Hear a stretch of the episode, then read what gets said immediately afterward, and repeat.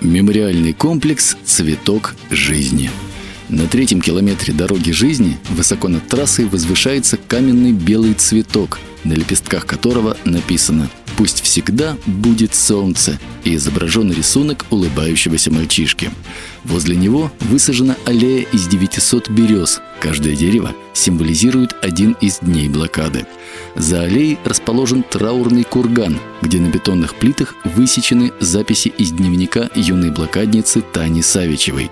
Будучи на грани смерти от холода и голода, Таня записывала в свой дневник самое важное и самое страшное, что только может быть – даты смерти ее близких. Саму Таню Савичеву, потерявшую сознание от голода, обнаружила санитарная команда и вместе с другими истощенными детьми эвакуировала в поселок Шатки Нижегородской области. Местные жители несли маленьким ленинградцам еду, заботились о них. Большинство детей окрепли и встали на ноги, но Таня Савичева не поправилась. Нервные потрясения, голод и холод сделали свое дело.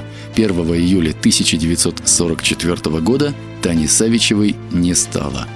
В 70-е годы на третьем километре дороги жизни был установлен мемориал «Цветок жизни», а возле него на траурном кургане установили бетонные плиты с записями из Таниного дневника, ставшего одним из символов ленинградской стойкости.